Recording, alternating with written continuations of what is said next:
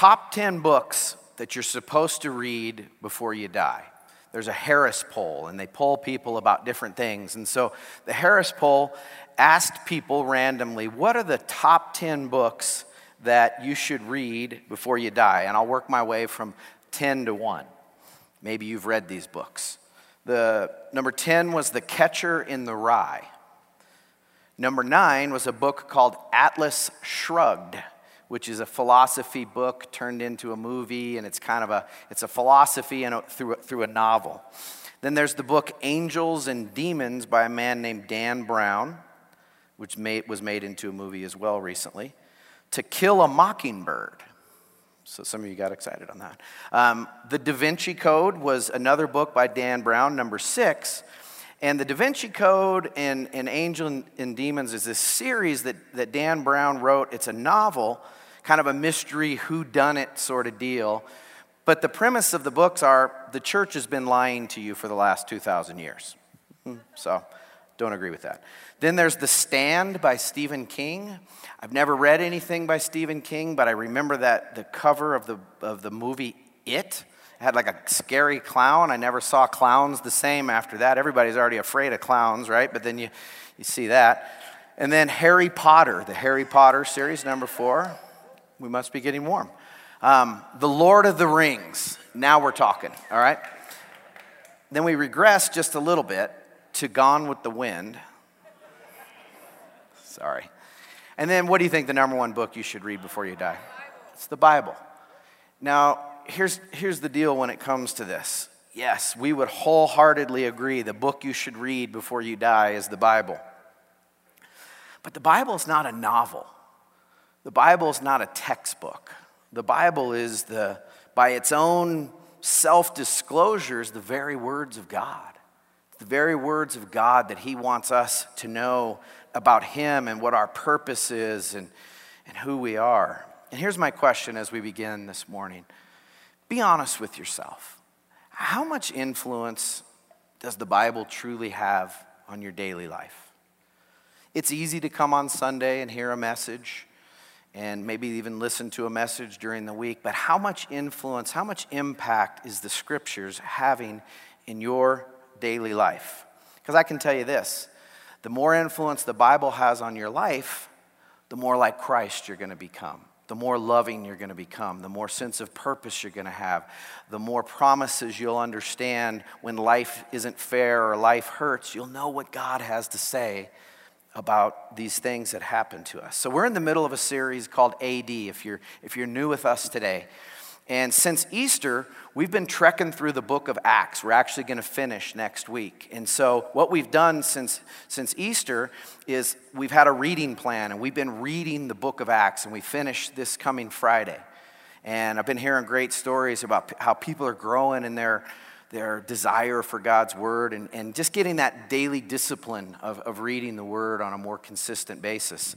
And we've been doing our sermons around uh, the book of Acts, highlighting the book of Acts. Our home groups have been studying this as well. But there's the series that's going on on NBC on Sunday nights at 8 o'clock. How many have been able to be watching that? Yeah, it's been very well done. It's not a verse by verse sort of thing. They're obviously putting some filler in to to the story and all of that. But I think they've done a pretty good job, and it's been, it's been good to see these things be dramatically portrayed. So that's what we're, we're looking at, and we've been trekking through this a little bit. We got to know a guy named Paul a couple weeks ago, and we're going to con- continue um, a little bit this morning with him and what he did.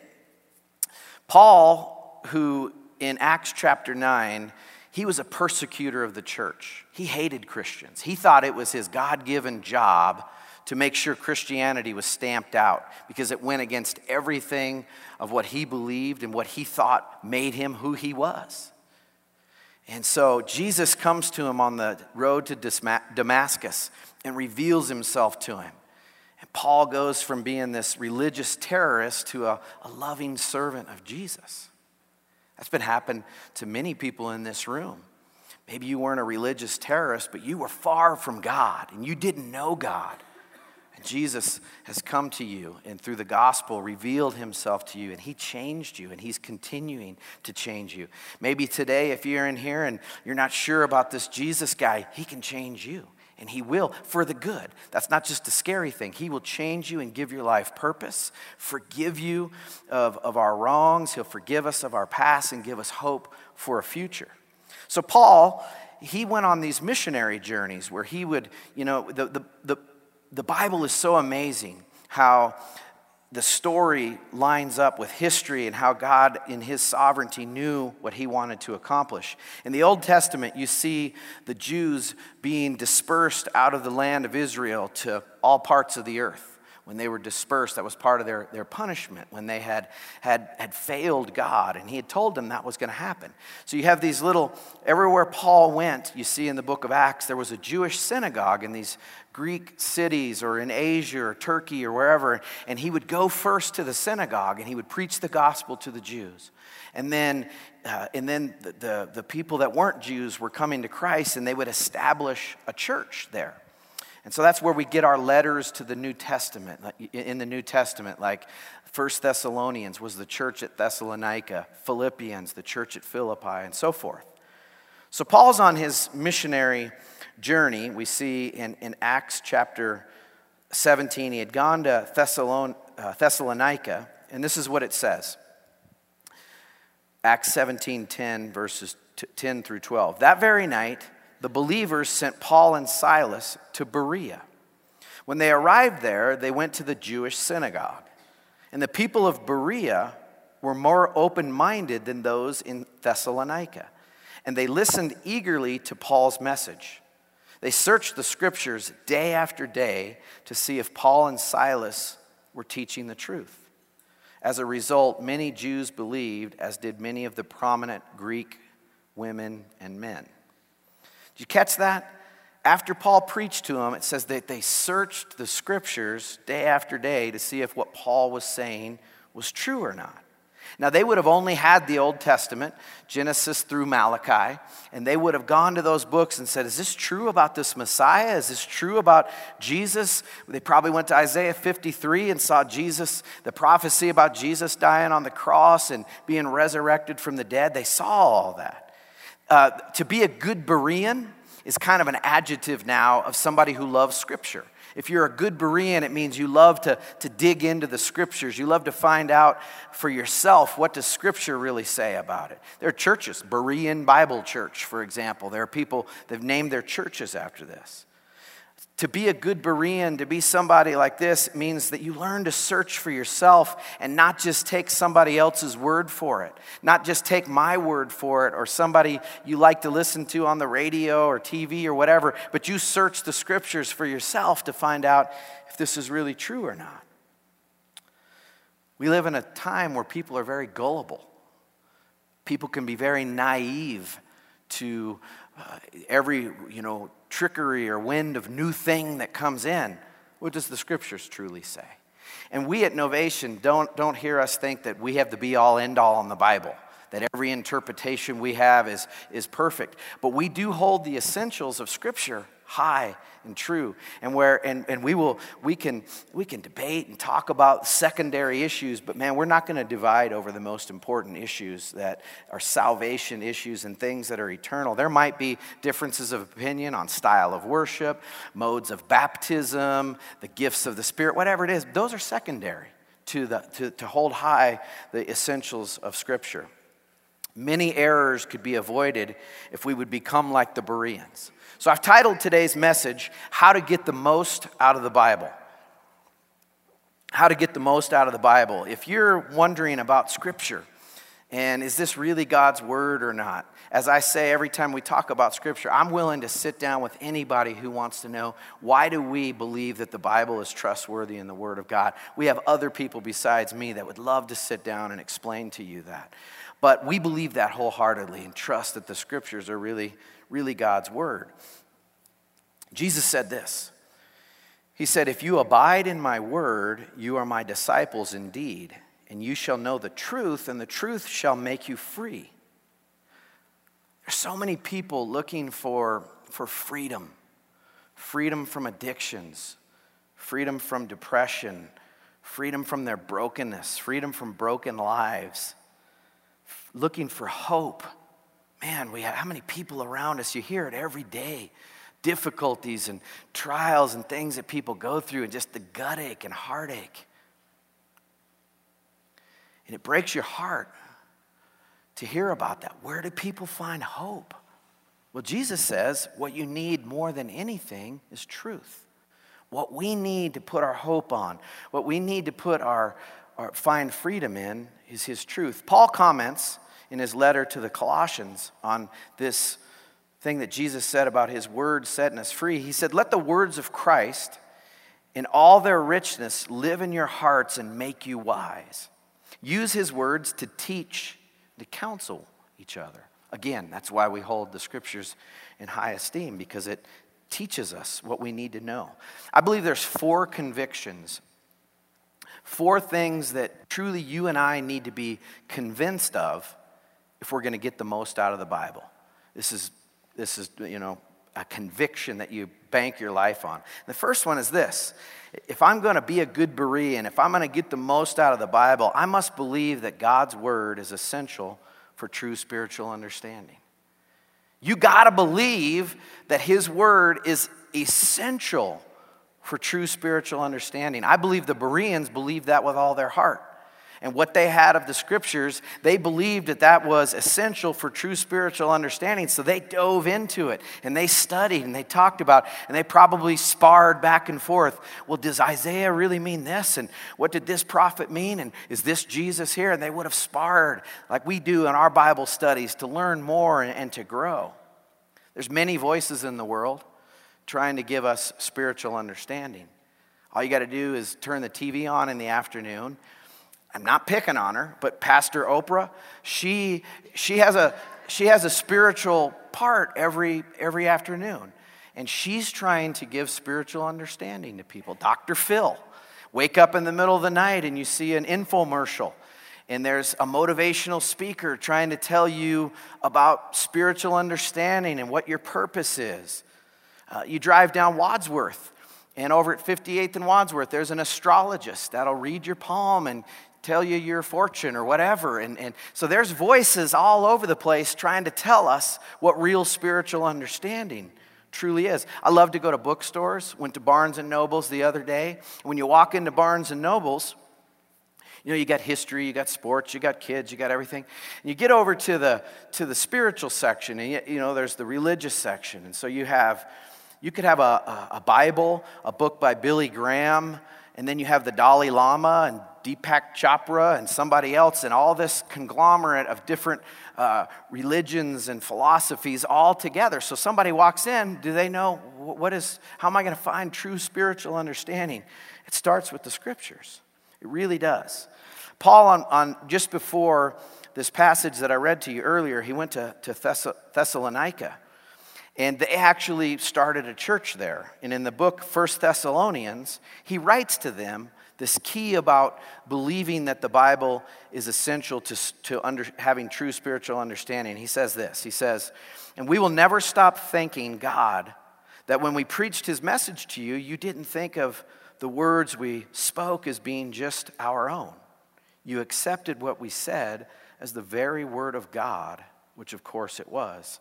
And this word continues to work in you who believe. That's good stuff. The Word is at work at you. When you read the Word and it goes into your mind, it goes down to your heart, even when you're sleeping and dreaming about something else, the Word of God is working. It's like a seed underneath the ground that's been watered. And you don't see it growing, but it is. It's happening. That happens every time you get in the Word, every time you hear the Word, it's in your heart. Here's some cool things about that I think are awesome about the Bible. Um, the, to me, the Bible answers life's significant issues and questions. This summer, we're going to do a series starting in June called Life's Big Questions. We're going to look at the book of Ecclesiastes during the summer and how it, it really gives us an understanding of what life's biggie questions are about. But first of all, it helps me grasp what God is really like. The Bible helps you and I grasp what God is really like. Without the Bible, I'm guessing what God is like. People have, have a warped concept of God. You know, if you had a, a bad dad, if you didn't have a good father figure growing up, it's easy to paint the picture that that's what God's like. I know somebody who is, they're eight of 11 children, and eight of the 11 are all boys. And this person was raised on a, on a farm in the country, had a dad that was just one of those hard nosed, work hard, old school, sweat of your brow kind of guy. And uh, he would go to church on Sunday and he would practice this very pious outward thing of what he believed in God, but then go home and abuse his kids verbally, physically. Then go back to church and they'd see him cry at church and he was pious and he was he didn't practice what he preached. So it was hard for this person to understand that God is a, a loving father. He told me the story that one year for Christmas, all eight boys, what they got for Christmas was one basketball. Here, guys, Merry Christmas. That was their, their gift. So one day when they were out, supposed, they should have been working, they were shooting baskets. And, they were, they were, and he came out and saw that, livid as all get up, grabbed the basketball, took a hatchet, poof, popped that basketball and said, Get to work.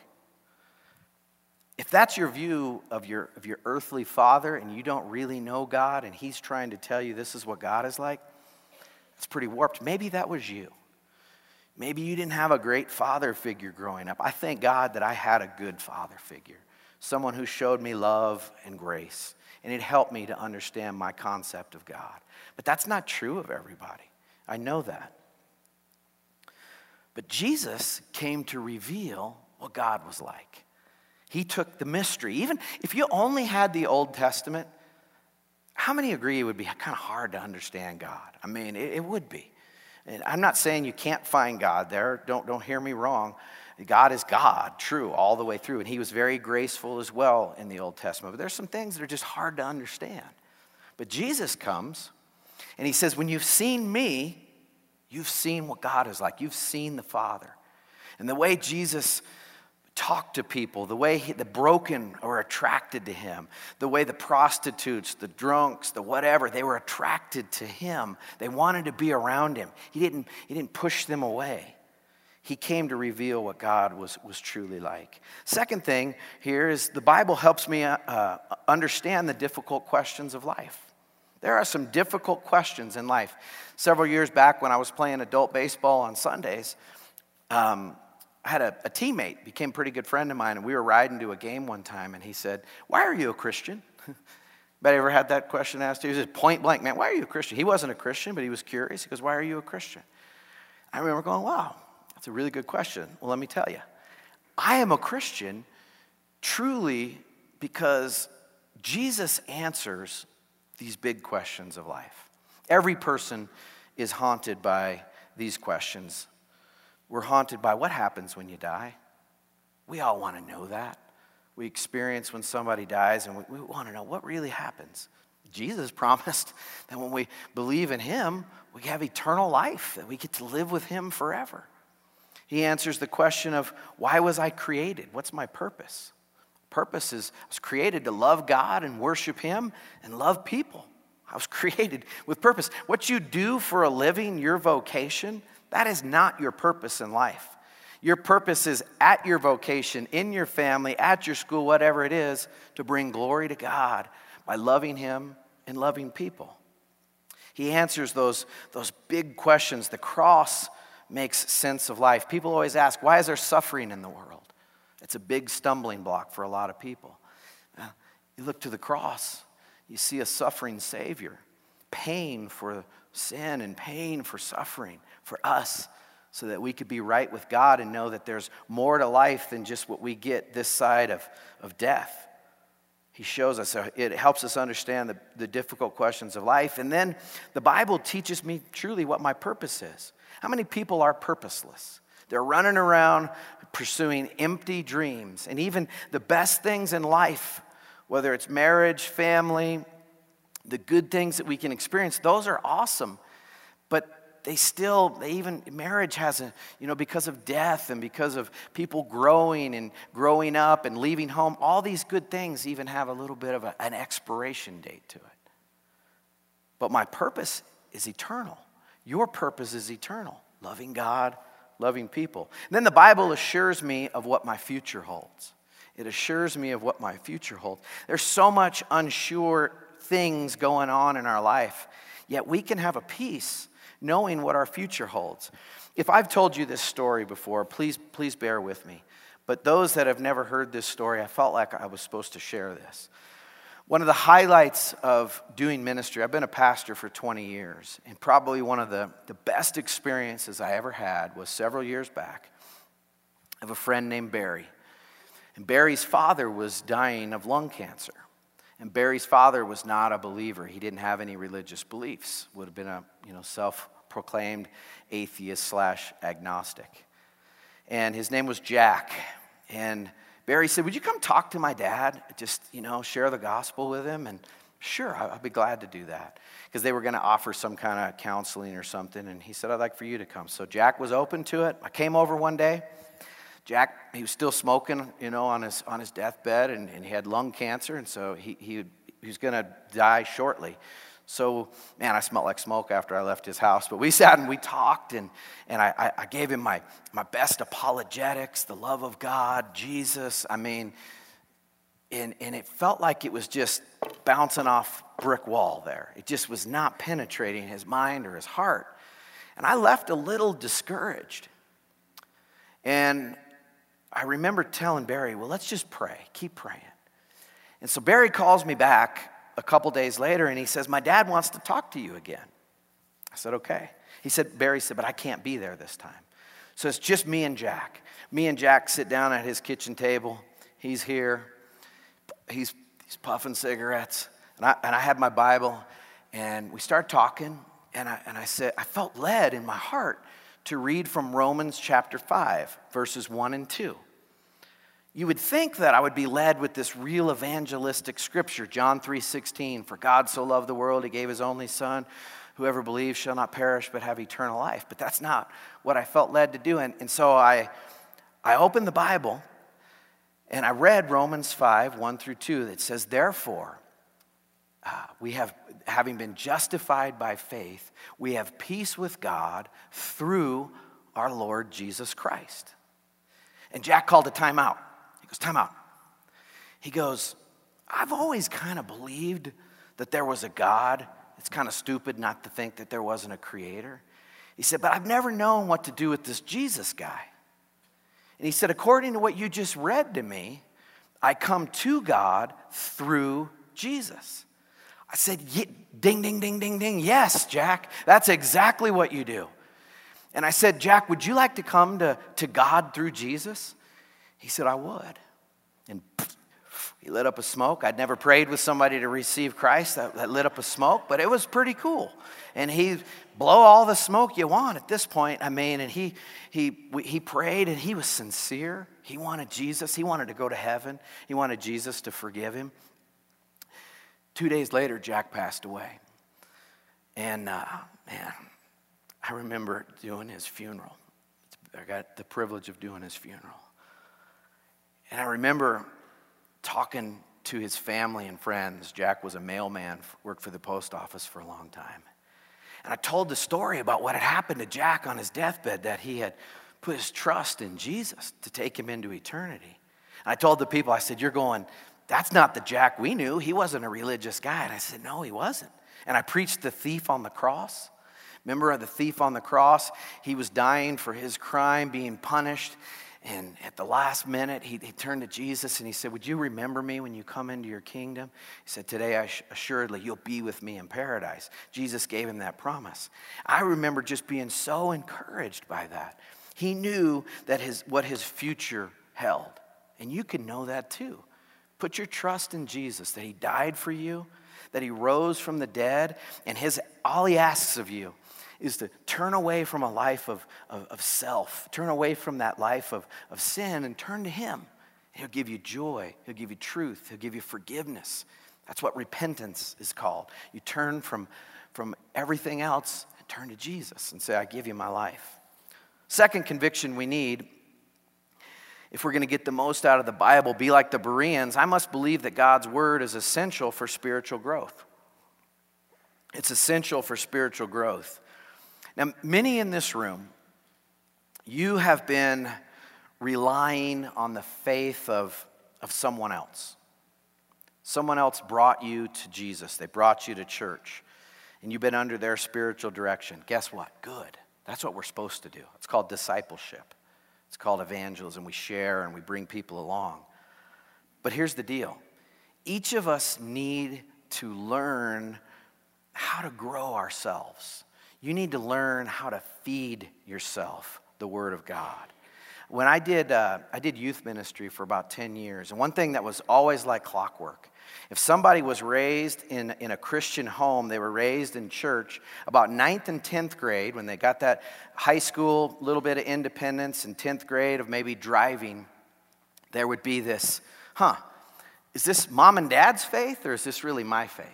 And you'd see this little crisis of faith go on in their life.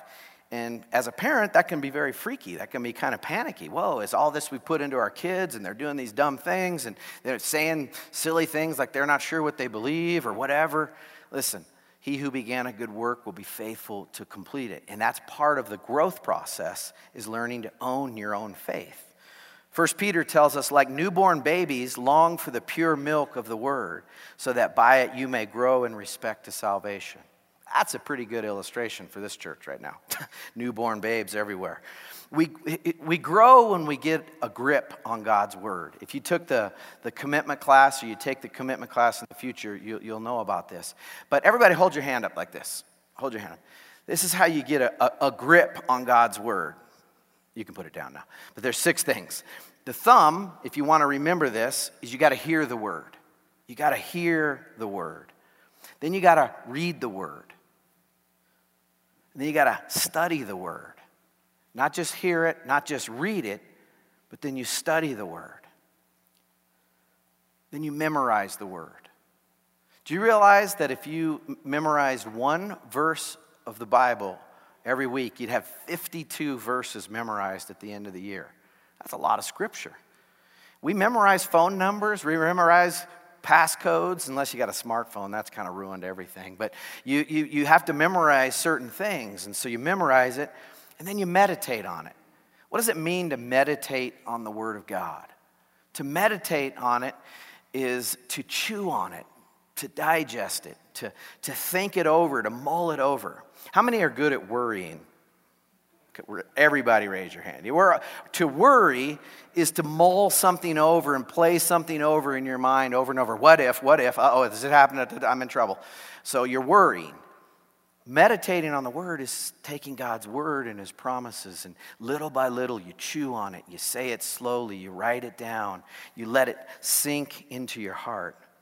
And then the most important thing is you apply the word.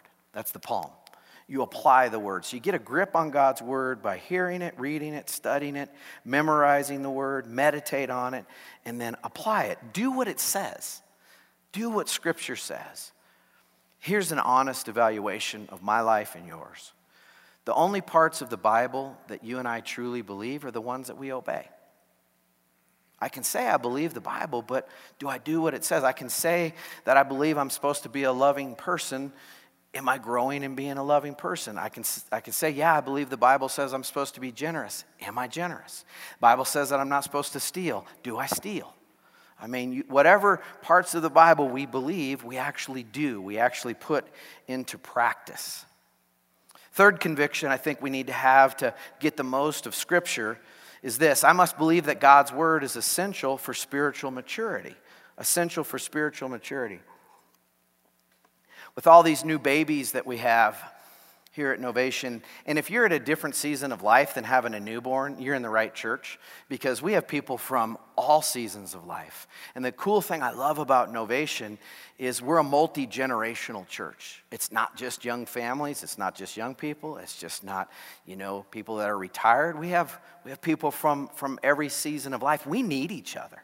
You know, these people that are, that are having these babies, they need people to mentor them. They need people to walk through life with them in every season of life. So I love that.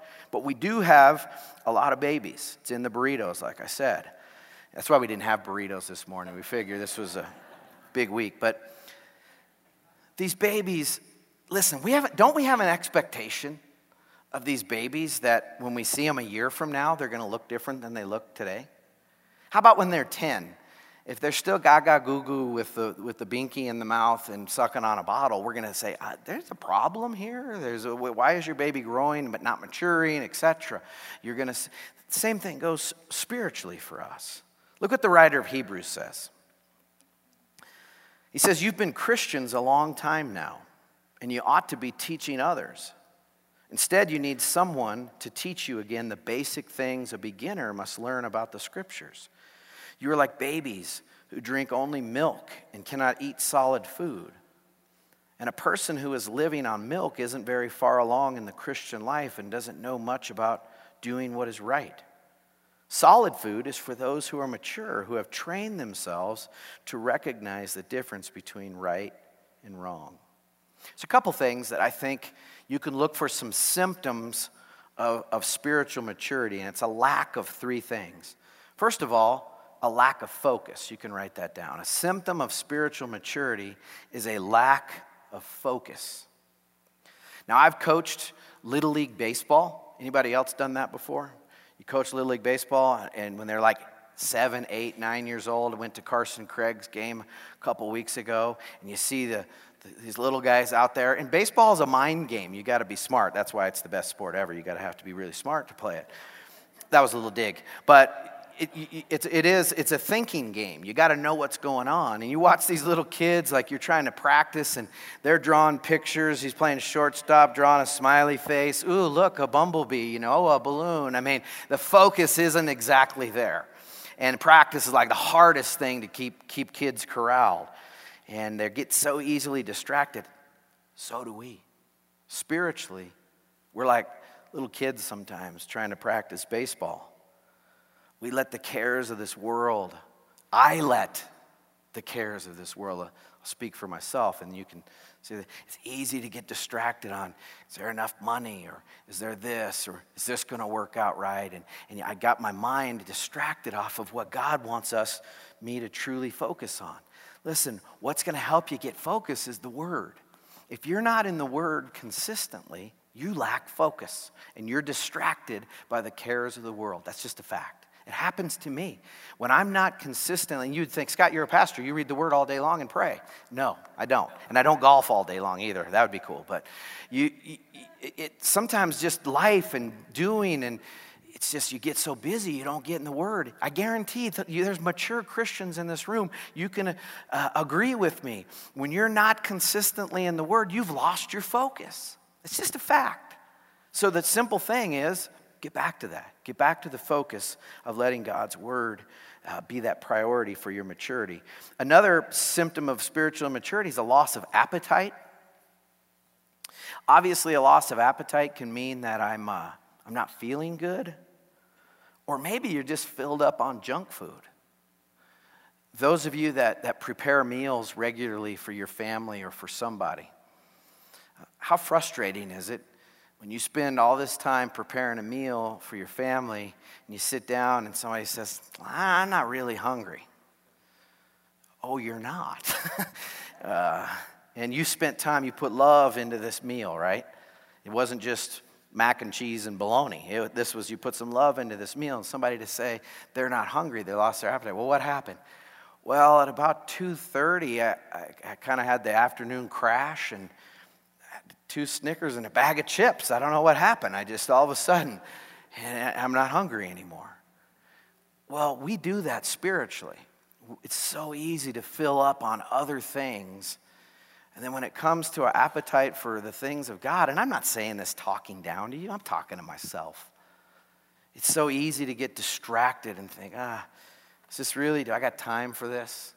A hungry person makes time to eat because they're hungry. A hungry person makes time for this because they know they need food, spiritual food. And then a lack of discernment. Symptoms of spiritual immaturity is also a lack of discernment. He says that someone in the writer of Hebrews said that somebody knows right from wrong. I mean, the simple things of knowing right from wrong. Lack of discernment is a, an inability to ter- determine right from wrong. If you're not in the Word, then you don't really know what God says to do or not to do. And the big, most important part of that is we're told over and over to delight in the commands of God. Why are we to delight in the commands of God? When I say 10 commandments, do you think, hey, yeah, the 10, we usually think, do this, it's the law, it's if you, if you break it. No, God says that His commands are good because He actually knows what's best for us. We don't. And so, someone that's growing and maturing in the Word and sees where Scripture says, do this or don't do that, says, you know what? God knows what's best for me. I'm, gonna, I'm not going to be my own Lord. I'm not going to be my own boss. I'm going to let Him call the shots. It helps us discern truth from error, helps us discern the essentials from the non essentials. That's important. Here's a good question to ask yourself Do I let, the, do I let life, circumstances, feelings, situations, do I let life interpret Scripture for me? Or does this Scripture interpret life for me? What I mean is, people can say they're believers and they believe in the Word, but then they get a bad report from the doctor, or they get betrayed or something out of the blue happens, and you're thinking, how does some suffering, some trial comes in? At that moment, you're tempted to go, is this really true? Is this going to interpret that? Or are you going to let circumstances interpret the Bible? I say the latter is better for all of us to learn to do that. That's when we're growing in maturity. Lastly, I would tell you this got to have this conviction if I'm going to get the most out of the word, be like the Bereans. I must believe that God's word is essential for spiritual effectiveness. It's essential for spiritual effectiveness. How many in here want your life to count? Raise your hand high. You want your life to count, you want your life to matter. I went to a, to a, a funeral last week of a man named Brian McNeely. Brian McNeely spoke here at Novation about a year and a half ago. And uh, a month after he spoke, he got diagnosed with cancer. And the cancer took his life about two weeks ago. And how many remember when Brian spoke? He's from Global Refuge, yeah. And yeah, 57 years old. And Brian was a football coach. Idaho, some small schools in Kansas, Indiana, and CU. And uh, had a really successful career. In 2001, Brian took a group of college students to Burma in this war torn country and saw all the poverty and the pain and said, Football coach, no more. I'm going to pursue my life to give my life to, to God, to, you know, helping people in their pain. And uh, going to his funeral and listening to how people talked about his life, whew, I cried the whole time. In a good way, cried. It was a cleansing cry. Brian's son got up, Jaden, and he said, uh, he said, you know, he said, when my, when my dad passed away, he said, he didn't leave us with any regrets. He didn't leave us with, with marks on our heart or some scars or undealt with thing. He was a good dad. He, he, he did what he said he was going to do. And I thought, man, Lord, let that be true of me when, I, when my kids are speaking at my funeral, let there be nothing undone, no wounds, no things that need to be dealt with. There's many people that when your parents go on, you still got this undealt with stuff. That wasn't true of him. I hope that's not true of me, and let's not let that be. Let's let that be true of us. Then he had this football player come up, this guy from the inner city, Miami, and he played for him at Garden City Community College. And then he went on to play for Auburn and he played linebacker in the NFL for several different teams. He named these coaches like Jim Mora, Dennis Green, I mean, all these famous NFL coaches. And he said, not one of those coaches could hold a candle to Brian McNeely and what he did for my life and leading me to Jesus and modeling what it meant to be a man. And I was, bawling at that point in time. It was, touch me. Well, he was spiritually effective in his life with the, the legacy that's been left in Global Refuge. Refuge is left in good hands with his kids. Ladies, you heard from Shaughnessy yesterday if you came. That's Brian's daughter. So God's word is essential. Look what the, this, this self disclosing description that Scripture gives of itself. It says, All Scripture is inspired by God and is useful for teaching the truth, rebuking error, correcting faults, and giving instruction for right living, so that the person who serves God may be fully qualified and equipped to do every kind of good deed. That's awesome. Three quick things. When you come to the Word, if you want it to be, have it have effect on your life and for you to be effective, read it prayerfully. You can write that down. Read the Word prayerfully. Come to it with reverence. Come to it with relationship. Don't come to the Word as a duty and a check off. Come to it expecting to hear from God in humility. Read the Word in a repentant spirit. When you read the Word, come in, a, in an attitude like this God, I'm coming to your Word today. And I, I pray that you would change my thinking. I pray you would change bad attitudes that I have. I pray, pray that you would change any direction in my life. The word's going to change you if you come to it repented. You know, to repent means I'm going in this direction. I repent, I turn around, I go in the other direction. So in our lives, we get off course. And repentance is a way of life. It's just, God, I was going the wrong direction. Help me to go in the direction you want for me. And then read the word expectantly. Read it expectantly. Expect God to meet with you. Expect Him to show you something new every time. Let it be delight, not duty. And then, last point here is take one thought or verse with you throughout the day. Take one thought or verse and just chew on it throughout the day. It will affect your life. Here's one thing I know two things the devil definitely wants to hinder you from. There's two things. He doesn't want you to share your faith, because if you don't share your faith, then other people don't hear about the gospel. He doesn't, he's doing everything he can to hinder you from sharing your faith. The other thing he's doing is he wants to hinder you from spending time in God's word and to pray over his word. Uh, those are the two things. If he can get you to not share your faith and to not spend time in God's Word, you're ineffective. Because you're not sharing your faith, so, so no one else is hearing truth. And you're not growing because you're not spending time in, God's Word. I'm not growing when I don't spend in times wor- time in God's Word. Two things he wants to do. There was a man named George Mueller. He ran orphanages in England in the ter- late 1800s. And I like to read his stuff because George Mueller was an incredible man. He saw miracle after miracle and has like over 500 in his notebook, over 500 times God answered specific prayer for him. He, he would write these things down. And one day he was trying to feed the orphans and they had no food. And he told, he said, bring the kids down for breakfast. And they said, well, there's no food. He said, bring them down anyway, God will provide. This is how, how this man rolled.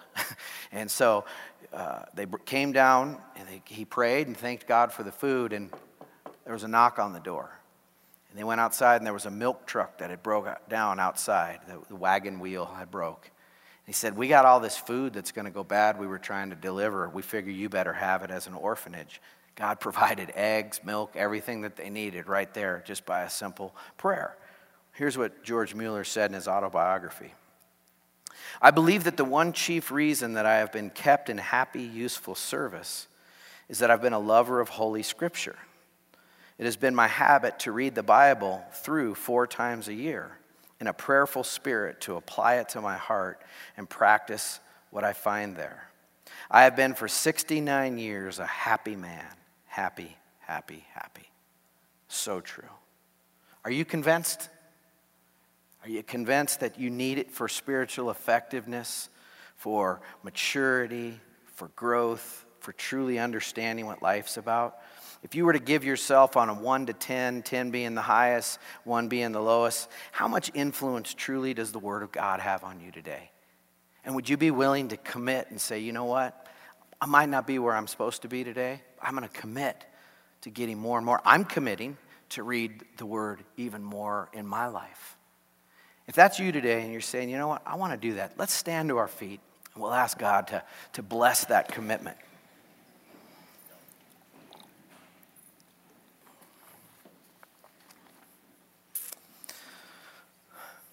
Lord Jesus, uh, we thank you for your word. Father, thank you for, for the gift of the Bible. Thank you for the life giving words that you have, have given us in that. Thank you that the Bible tells us who we are, it tells us who you are, it tells us how to know you, it tells us about Jesus, it gives us these promises. God, I pray and ask that you would just open our minds and our hearts and give us that diligent hunger for deeper, deep, going deeper in your word. We pray today in Jesus' awesome name. God, I pray for every person in this room. Father, for people to come into a deeper knowledge of you, uh, a sense of, of, of community and fellowship in this place. Father, I pray for every hurt that is represented in here. Your word has a promise for, for every need, every hurt that we have. So let us experience that, God. As we sang earlier, let us experience the joy of your presence. It's in your presence that, God, we, we, we know that you're true and who you are.